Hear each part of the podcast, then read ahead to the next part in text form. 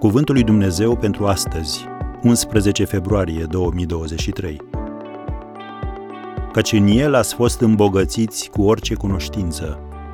1 Corinteni 1, versetul 5.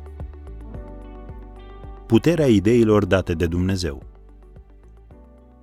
În cartea sa Ce le datorează lumea creștinilor, Dr. Victor Pierce, un învățat de la Oxford, ne împărtășește istoria mașinii de scris. Mașina de scris a fost un precursor al procesoarelor de text moderne și al tastaturilor. Un creștin a ajuns să o inventeze. Știți de ce? Pentru a scrie predici. Nu serios. Chiar așa. Cât se poate de serios. Christopher Latham Scholes era îngrijorat cu privire la pastorul său, care întreaga săptămână era extrem de aglomerat cu vizitarea victimelor vreunei epidemii, cu mângâierea rudelor îndoliate, cu serviciile de înmormântare.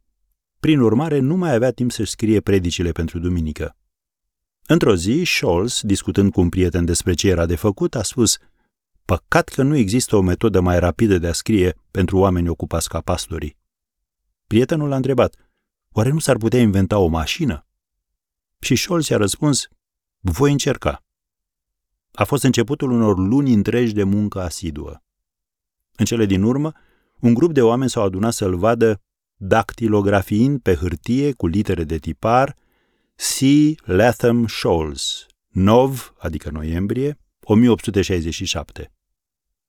Șase ani mai târziu, familia Remington a recunoscut mașina de scris ca pe ceva care ar putea revoluționa lumea afacerilor. În acele zile, persoanele care practicau dactilografie erau numai bărbați. Însă, Asociația Tinerelor Creștine a început să ofere cursuri de dactilografiere pentru femei și din acele vremuri, mașina de scris și demersurile acestei asociații au făcut ca locul femeii să fie nu numai acasă, ci și la birou. Am încheiat citatul din Dr. Victor Pierce. Este bine deci să te rogi ca Dumnezeu să-ți binecuvânteze afacerea, pentru că El dorește să-ți binecuvânteze activitatea sau munca și să contribuie astfel la dezvoltarea afacerii sale, care este răspândirea Evangheliei în toată lumea.